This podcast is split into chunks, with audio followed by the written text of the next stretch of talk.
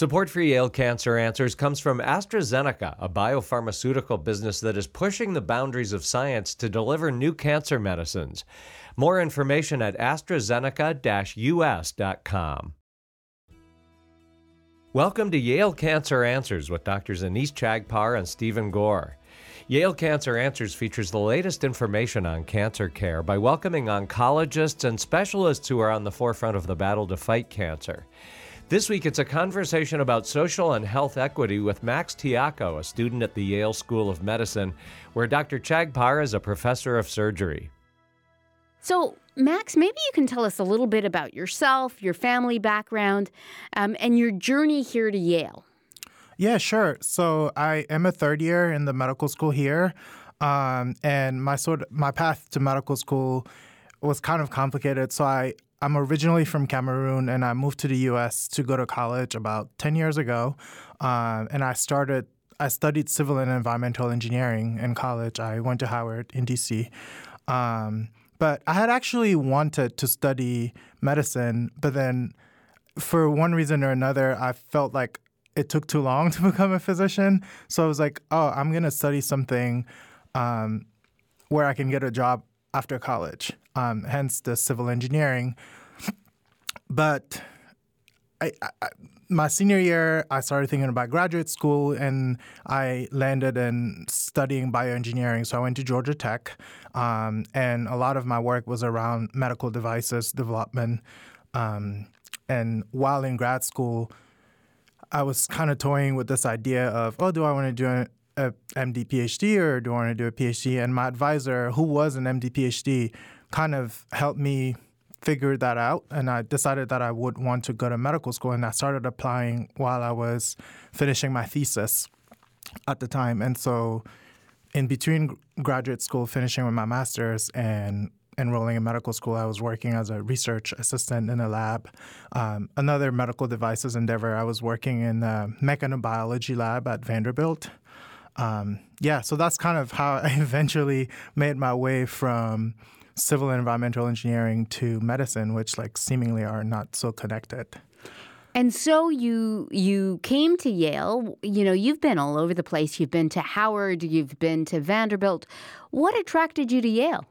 So my thing about Yale, when I was on the interview trail, um, it the you know we all talk about the Yale system and the ways in which it kind of allows all of us to tap into whatever our interests are and find the necessary resources uh, and the people to talk to and work with to be able to explore those interests outside of the classroom.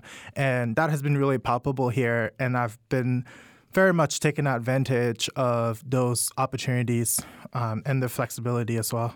So tell me more about what those interests are. So for me, it's like I mentioned earlier, I studied civil and environmental engineering, and I still have an interest in those things. Um, but I've kind of pivoted uh, in the sense that I'm interested in how infrastructure and health interact with one another, sort of like public infrastructure, roads, highways, built housing, and such, um, and how all of that ties to um, social justice in our society. So I mentioned earlier, I went to Howard for undergrad, um, and I felt like at Howard, all of us, not maybe not all, but a lot of us were kind of um, built into mini social justice like warriors. You know, like the um, the university has a long history of being involved in social justice um, matters, especially when it comes to issues that affect the African American community. Um, so, kind of sitting at the intersection of all those things, uh, it's what I've been doing and with my free time in medical school. And so tell me more about that because I mean, it's certainly very interesting when we think about social determinants of health. Um, which in part has to do with poverty, our neighborhoods, lack of, you know, affordable healthy, nutritious foods, um, safety of neighborhoods, um, violence in communities, all of these things ultimately have a bearing on our health. Um, and many of them have to do with the public spaces that we inhabit and uh, the infrastructure um, that, that's there. So tell us more about um, that work. Yeah. So for me, what I've been doing is kind of looking around here in med school, like who are the people who do work and related to to those different arenas of social determinants of health, and um, I had the opportunity to take the student student led um, elective, which was a U.S. Health Justice course, and that kind of helped me further dive into these interests. But also starting the podcast, flip the script, um, where I had a chance to I've had a chance to interview professors here um, and healthcare workers as well who do work at the intersection of social determinants of health and ultimately health outcomes. So, like a good example is um, the tidbit that I did on incarceration and health, right? So I, I interviewed um, Dr. Wang. She's a general internal medicine uh, attending here, and she is part of the leadership of this network of transitions clinics. So basically, they take care of individuals who have a history of incarceration, and it's been shown so far that um, that contributes to one improving th- their health. Um, after release from jails, but also reducing recidiv- recidivism rates. Um, so that's one example. And I mean, just kind of looking at New Haven, the way the city is built, that's another way it sh- it, sh- it shows. Um, so you know, right adjacent to the hospital is like that entrance to the highway, and it kind of div- divides the city into. I won't say two parts, but it, it's kind of stark, right? When once you cross the MLK streets, and on the other side of the hospital, um, it's downtown New Haven. It's nice. There are shops that sell expensive clothing, but on the other side, it's the Hill, which is like one of the poorer neighborhoods in the city, um, and primarily inhabited by uh, communities of color, Black people. So, kind of thinking about how the way the city is designed and what that means for the people who live around here. That's another sort of aspect of things I've been working on. So, as you think about these social determinants of health and infrastructure, whether it's incarceration or how a city like New Haven is built, how have you thought about how poverty really plays into that? Because when I think about um, both of those situations, it seems to be a dominant theme that people who are incarcerated um, not ubiquitously, but certainly not uncommonly, have a history of uh, poverty. Um, and that socioeconomic status tends to have an overlay with other determinants of health, race, etc. But the socioeconomic factors um, often are a driving mechanism. So when you think about provision of health care in incarcerated populations and how that can actually help to reduce recidivism and improve health, maybe it's because those people finally had access to a resource that theretofore were not available to them in part because of of a lack of resources, a lack of access, and poverty as a whole. Yeah, absolutely, I agree. So, and this is something that comes up a lot in communities of activists, right? When we think about um, neighborhoods or parts of cities that are impoverished, um, where there's also high rates of crime and where um, schools aren't particularly doing too well. Um, one of the core issues is lack of opportunity, lack of jobs. Um, the businesses that are in those areas are not necessarily thriving, and ultimately, you know, this is an anecdote that people or sort of a joke that people say, like we want jobs, right? Like we don't want you to. And speaking to the city, like a, good example is Chicago, right? When like they're closing all these, uh, all the, like a ton of public schools on the south side, um, but also the city continues to increase budget for policing every year. Um, and one of the responses that activists in the city there have been uh, have been sort of vocal about is the need for more opportunities like during the summertime where like crime rates kind of skyrocket right like people need jobs there ought to be more more things for people to do to use their time so that they're not then driven um, to engage in other activities that would be nefarious for their health, for their I don't know, like risk of going to jail or staying in school and whatnot. Right. And so, how, you know, in terms of practical advice for a city like New Haven, mm-hmm. where, as you say, you know, on one part of the city, you have a fairly affluent uh, community and boutique shops and Starbucks and, um, you know, uh, organic grocery stores. And on the other side, you have the lack of all of that. In fact, the lack of even grocery stores where you can find fresh produce. Um, and so, how do you provide a city like New Haven or any other city, I would argue, with practical advice of how you can change that? Because it seems to me that it's a bit of a vicious cycle that you have an impoverished area where businesses um, may not want to set up shop because there is a higher rate of crime because the population in that area is of lower affluence and therefore less able to purchase goods to provide that business sustainability and therefore businesses don't go there and therefore there are no jobs. And so you get into this vicious cycle um, so how do you break the cycle that's a tough question. Uh, as a person who's like not an expert in city planning, I mean, I think um, w- one of the many ways that cities can attempt to address this is job creating jobs, right? Like sort of investing in creating jobs such that people as you mentioned, right, like people in neighborhoods that are otherwise impoverished, like are then able to um, purchase items like that would be in the store in their neighborhood, and then maybe more businesses would be able to.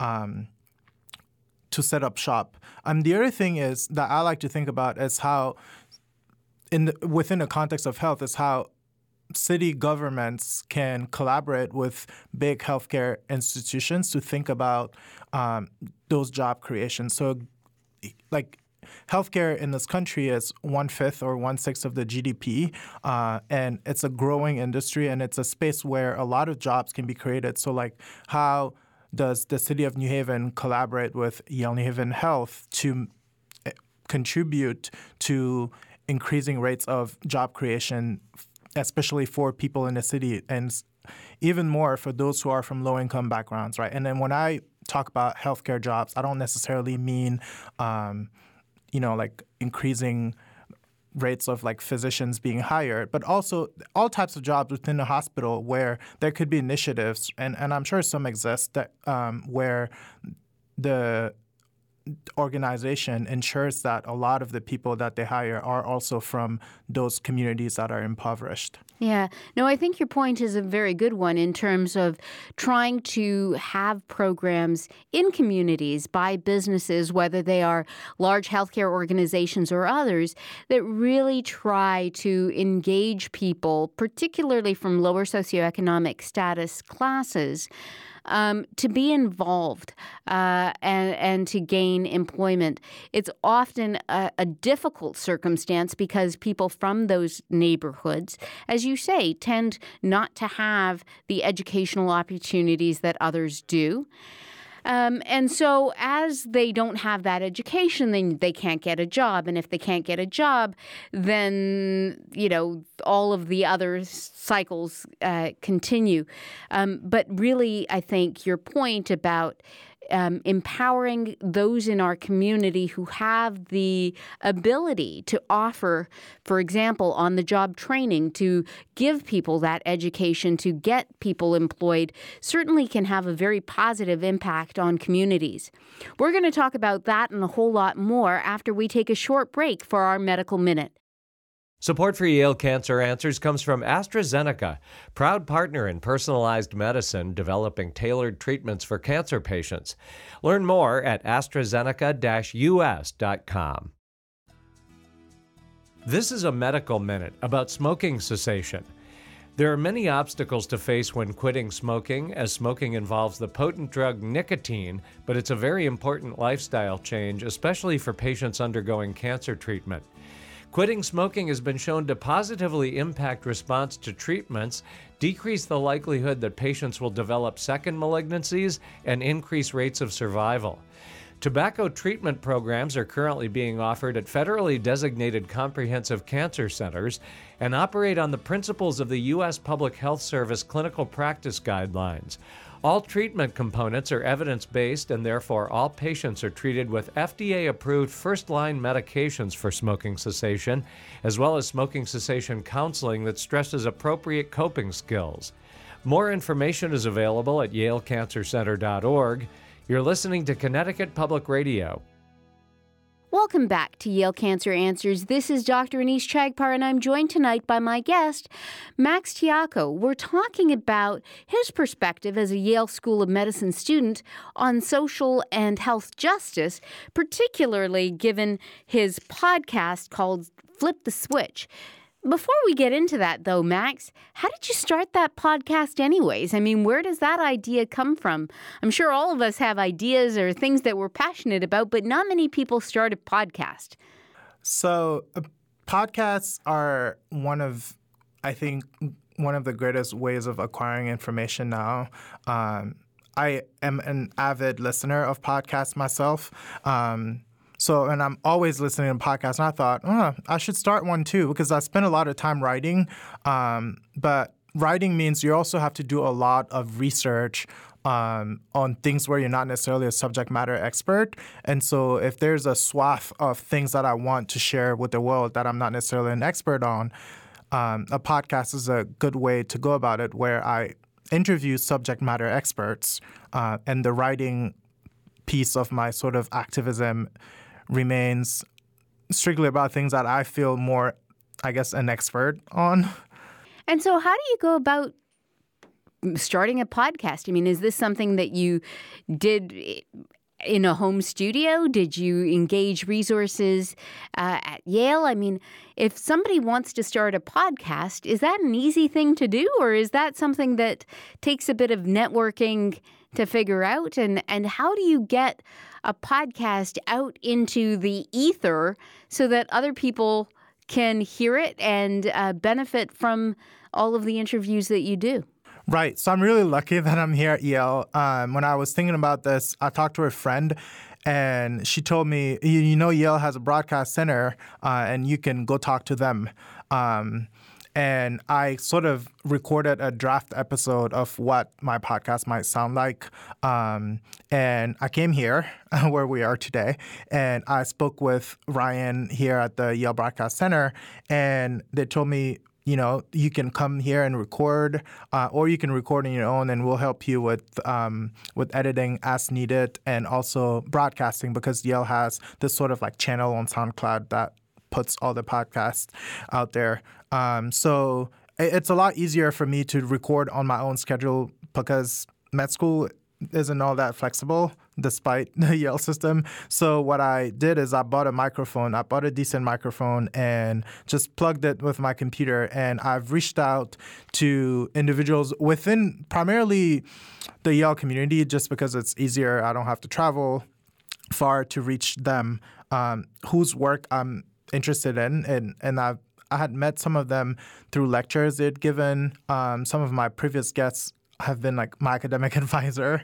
Um, and so I just find time and bring my computer and my microphone. And usually I either interview them in their office or find like a quiet room in the medical school and do it there. I do a little bit of the sound editing myself um, and then send it to the center and Ryan posts it for me. So that's kind of my process. Wow. So, I mean, it sounds like that's um, something that, that people could do um, and is part of perhaps a burgeoning industry and a new way to get information out. Yep. You know, as we think about, you know, burgeoning things, uh, hot topics.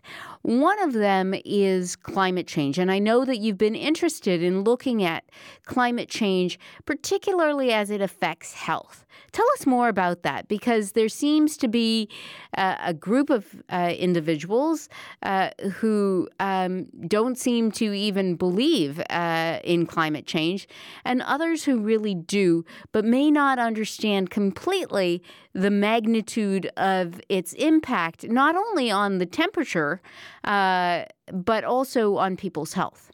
Yeah. So when I think about climate change, especially within the context of this podcast, so I was lucky enough to interview two Yale faculty that have been involved in efforts related to disaster relief. Um, so my advisor, Marcella Nunez Smith, um, she is originally from the Virgin Islands, um, and she does a lot of work um, in the Eastern Caribbean. And I also talked to Dr. Marietta Vasquez, who worked on uh, disaster relief in Puerto Rico. So when I think about uh, climate change, I one of the things that comes up for me, at least, is the increasing number of disasters as we've been seeing in the past few years, uh, and what that means for the health of people who lived in regions that are more prone to um, sort of post disaster um, effects. So, and we, in many ways, not only the uh, damage on infrastructure um, or the sort of rates of infectious diseases that accrue after a disaster, but also ways in which people then face barriers to recover from the disaster and how that um, impacts their health. So I could, I'd use a good example. Um, thinking about Houston, right? Houston just went through a really bad hurricane. I think it was last year. Um, and I was listening to NPR, I think last week, the the podcast uh, Code Switch, they did this episode where they they compared the experience of two families in Houston um, after um, the hurricane, and one family is low income, the other family is wealthy, and sort of thinking about how did they bounce back, and what they find is it's a lot easier for families that are high of high income to bounce back from a hurricane. The the federal government provides a lot more aid for them, um, like you know not always intentionally, but like if you're a homeowner, FEMA is more likely to give you a loan, and there are programs in place for families like that. Whereas low income families really lose everything after disasters like that. And so, uh, and and we mentioned earlier, right, how much of the social ultimately impacts health. So that's kind of how I think about it. Not even thinking about the clinical things that do happen in the middle after a disaster, like people lose limbs and you know people get cholera, all type, you know, those more clinical things. But thinking about the impact on infrastructure, right, and then the loss that comes after that, and almost the sort of inability to recover from the loss, um, and then chronic stress which increases the likelihood of uh, these in- individuals to develop you know worse chronic diseases or just the worsening rates of uh, already existing chronic diseases. That's kind of how i think about this worsening uh, state of climate. Yeah no for sure. I think that you know as we think about climate change and not only does it predispose to uh, a number of natural disasters, and we've seen a number of those, whether it's tornadoes or blizzards in in Arizona, uh, which for the first time we saw this right. past year. Um, we we know that uh, this can seriously affect uh, many people in terms of their daily lives. And on top of that, when we think about climate change, um, we think about how that will affect our rivers and streams and oceans, um, much of our wildlife, our food supply, um, and so on. So and also, you know, in terms of arable land, what are we going to be eating in the next century? Right. um, um, so, so as we think about that, and and you could make the argument that. Uh, a responsible way to improve health is also to think about uh, protecting the environment. And as we had talked about, you know, we know that socioeconomic status is a key determinant of health. Um, and so some have argued that things like the Green New Deal may produce more clean energy jobs. But on the other hand, some would argue that it will actually take jobs, often from people who are at the lowest socioeconomic status, the people who are working in the coal mines. Um, and that may be their only source of income because they simply do not have the education to tap into the more technologically advanced uh, jobs that we would foresee um, that are going to be in the clean energy sector. So, how do you address that kind of debate? Right. This has come up a lot recently, um, and I'm gonna tap into what Congresswoman Alexandria Ocasio Cortez has been talking about. Is that when we think about automation um, and the sort of like increase in green jobs that ultimately reduce the other not so green jobs, um, we often think about it from a sort of scarcity mindset that it's a, you know, you gain these jobs and you lose these. But that's in part because there aren't necessarily policies in place to address. Um, or bridge right the trend the the gap that exists between these two types of I guess sub economies. So a good example is you know countries where like everyone gets a basic income if you don't have a job, right? So if you lose your cold job and the government has enough of a safety net to hold you up while you're engaging in a sort of on the job training um, program, then that can contribute to addressing um, that sort of gap, right? Um, and I think part of the proposals that are embedded in the Green New Deal include those things, right? It's sort of like addressing what is the current nature of this country's safety net, um, especially for the communities that are more low income. Well, you know, certainly uh, as we are in a year that uh, is pre election, um, many of the candidates are talking about where they come down on providing a living wage. Mm-hmm. So, a basic income that every American should be expected to have in order to live on. Now, the pr- proponents of that argue very much like you do uh, that you know that is going to help buoy all ships, uh, raise all boats, mm-hmm. um, so that uh, people can really have a standard of living that would enable them to access good health care, good nutrition, things that we know are important to health. On the other hand, there are arguments that say the provision of a living wage has to come from somewhere. Money doesn't fall from the sky. Um, and so, where does that come from? Does it come from higher taxation, or does it come from taking money out of the healthcare system? As you mentioned, you know, we spend 18% of our GDP on healthcare and truthfully don't have necessarily the outcomes that many other industrialized countries have uh, that spend far less of their GDP on healthcare. So, uh, how do you feel about that? I mean, it, I know that you uh, uh, like the idea of a living wage, but how would you pay for it? So, this is something that I've had to think about a lot. Uh, so, when I think about healthcare spending in the United States, it's kind of infuriating, right? We we spend a lot of money, and in comparison to sort of peer countries, um, I'll use France as an example. Um, so, and I, as a caveat, France does spend a lot of money on healthcare, um, sort, but not as much as the United States. It still is a high percentage of their GDP. But when we compare the two healthcare systems, one of the things that we've learned is their healthcare system is quote unquote more effective, more efficient, but they also have, as a society, um, a higher safety net. Um, they spend more on social services, quote unquote. Um, and the United States, when and there's a chart out there, I think it may be from the WHO that sort of compares the healthcare spending and social spending among countries that are um, known to be developed and what we see is countries that spend more on social services end up spending less on healthcare because if you fix the social, people don't get sick as much or people don't require as much. Max Tiako is a student at the Yale School of Medicine. If you have questions, the address is canceranswers at yale.edu, and past editions of the program are available in audio and written form at yalecancercenter.org.